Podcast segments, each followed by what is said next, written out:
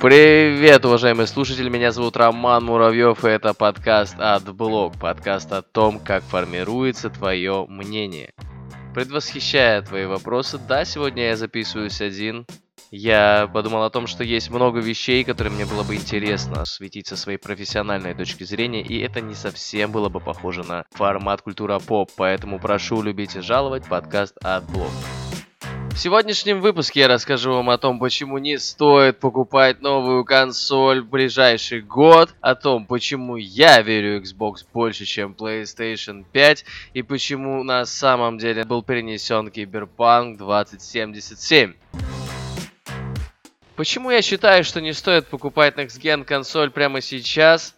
Потому, и мы поговорим об этом подробнее позже, что непонятно, чьи эксклюзивы еще будут наиболее интересными в следующем поколении. И это отличная подводка для следующей причины, ведь игры следующего поколения мы не увидим еще как минимум год. Ну и в качестве вишенки на торте, цены на вторичном рынке на приставки прошлого поколения упали на 30%. И когда, как не сейчас, нужно бежать за консольками, чтобы пройти свои любимые эксклюзивы, которые не удалось пройти до этого.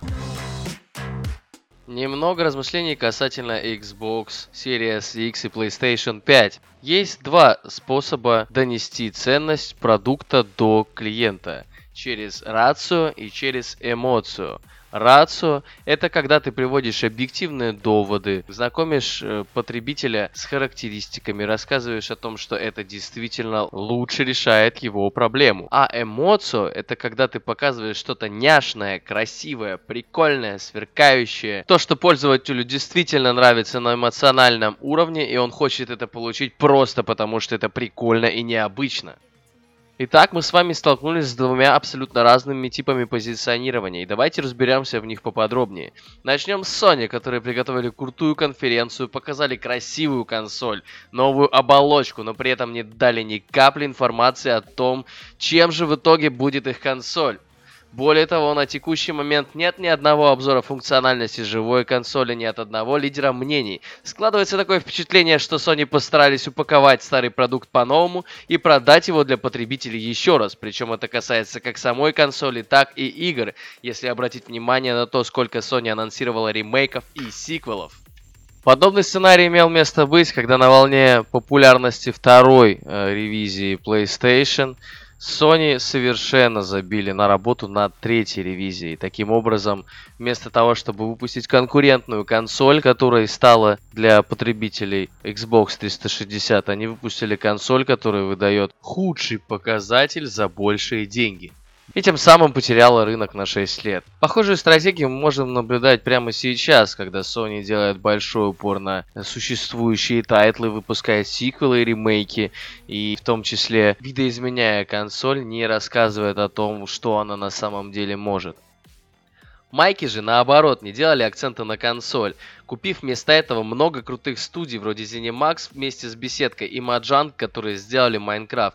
Они не стали делать упор на новую операционку, по факту они вообще в ней ничего не изменили. А вместо этого они раздали свою консоль блогерам и позволили им испытать опыт использования этой консоли и поделиться с аудиторией всеми субъективными плюсами и минусами их продукта.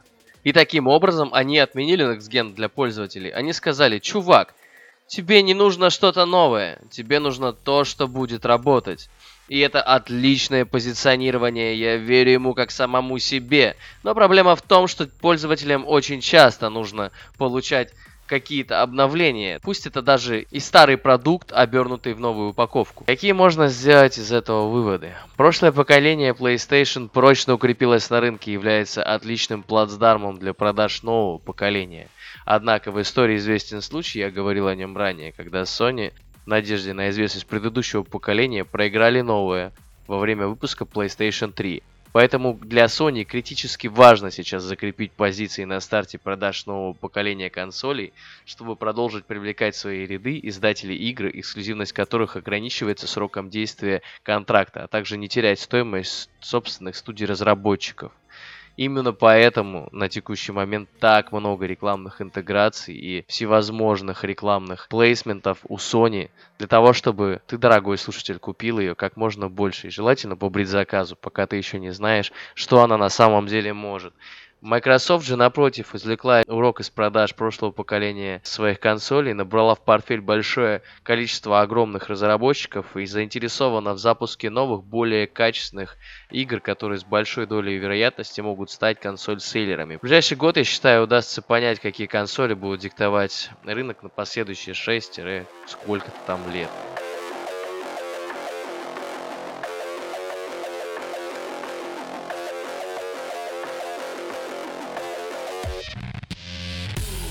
Показав Киберпанк с Киану Ривзом, играющим одну из второстепенных ролей, CD Projekt Red наделали действительно огромную шумиху среди поклонников компьютерных и консольных игр. Но еще больше CD Projekt Red нашумели тогда, когда перенесли игру во второй раз.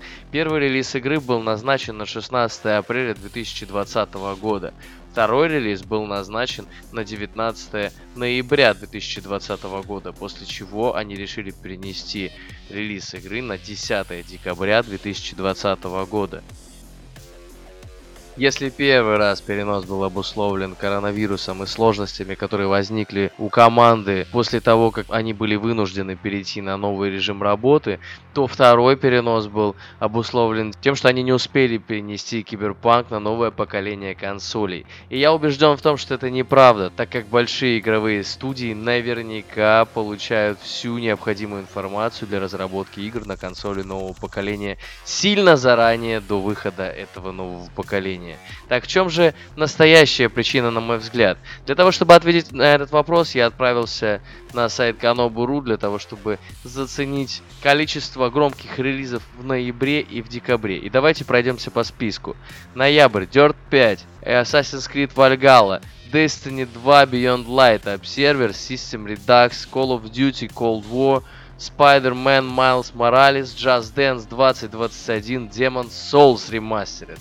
Как мы можем понять, большинство разработчиков стремится успеть к выходу нового поколения консолей, чтобы уже на релизе получить новых пользователей. Однако давайте взглянем, какие игры релизятся в декабре. Это Immortals Fenyx Rising, Medal of Honor Above and Beyond и Cyberpunk 2077. Если вы до сих пор ничего не знаете про стратегию Голубого океана, самое время загуглить, дамы и господа. Это был подкаст AdBlog. Меня зовут Роман Муравьёв. До встречи в новых выпусках.